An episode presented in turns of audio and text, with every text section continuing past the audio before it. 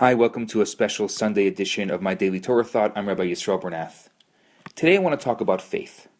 I was recently teaching a course called Sinai Scholars to a group of university students when we got into a debate about faith. They told me that Judaism was a religion and that in the world today, especially amongst young people, religion has been replaced by science. They said we don't need to believe in God anymore. They said that when faith made sense, Judaism made sense. But now it doesn't make sense at all. So, what's the need for faith? So, let's begin by considering this. To explain the universe, we no longer need Genesis, we have science, right?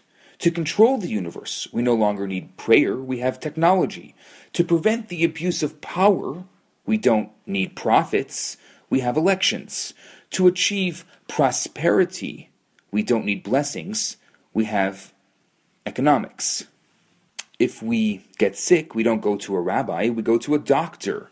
If we feel guilty, we don't need any confession, we go to a psychotherapist. If we're depressed, we don't need a book of Psalms, we just take Prozac. If we seek salvation, we can go to a shopping center where we can buy happiness at a highly competitive price. So, who needs religion? Who needs Judaism? Yet, religion survives.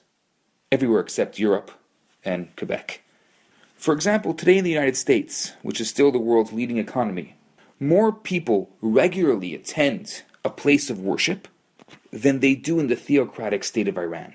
In China, the world's fastest growing economy, there are more people in church on a Sunday than there are members of the Communist Party. And this is in a place that half a century ago was declared religion free.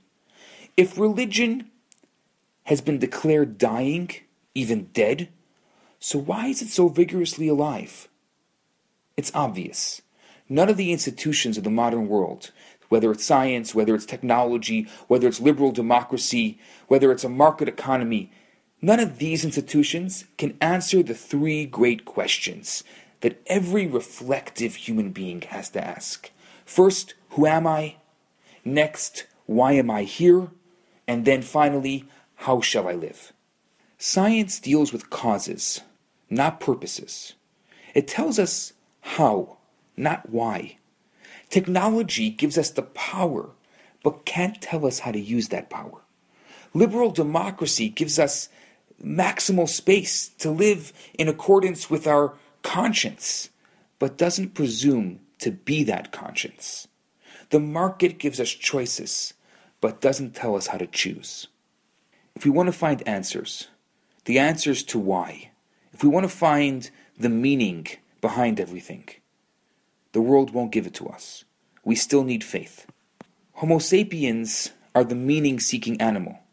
And I think that's why religion will survive, and it always will. To put it simply, Science takes things apart to see how they will work.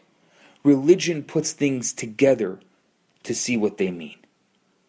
These are different activities, and we need them. We need the great partnership of both.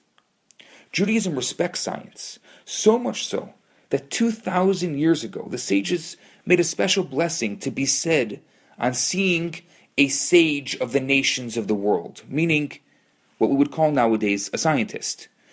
Moses Maimonides in the 12th century said that science and metaphysics are ways of achieving the love and fear of God.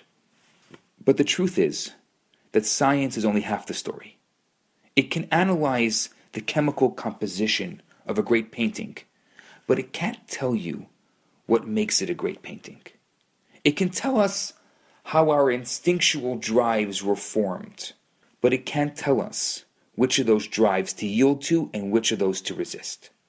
It can measure the cosmic microwave background radiation that in 1964 enabled American physicist Wilson to prove that the universe had an origin in time. But it can't tell us what existed before or exists beyond the universe. Who are we? Why are we here? How then should we live? These are the questions to answer for which we need faith. And they will continue to be asked as long as there are humans on earth. Faith is the answer to the questions that will remain even when all the science has been done. I'm Rabbi Yisroel Bernath. This is a very special Sunday edition of My Torah Thought. Have a fantastic week. Hi, Rabbi Bernath here. I have some great news for you. My popular four week course, Kabbalah for Everyone, is available right now for free for the next 50 people who download it. All you have to do is go to www.theloverabbi.com, scroll to the bottom of the page, and you're going to see the download button right there. In this course, I talk about the Kabbalistic secrets to relationships, to wealth, to happiness, and balance. This special offer has been dedicated in loving memory of Ellie Dorfman. I look forward to hearing from you and hope you enjoy the course. Now, on to today's episode.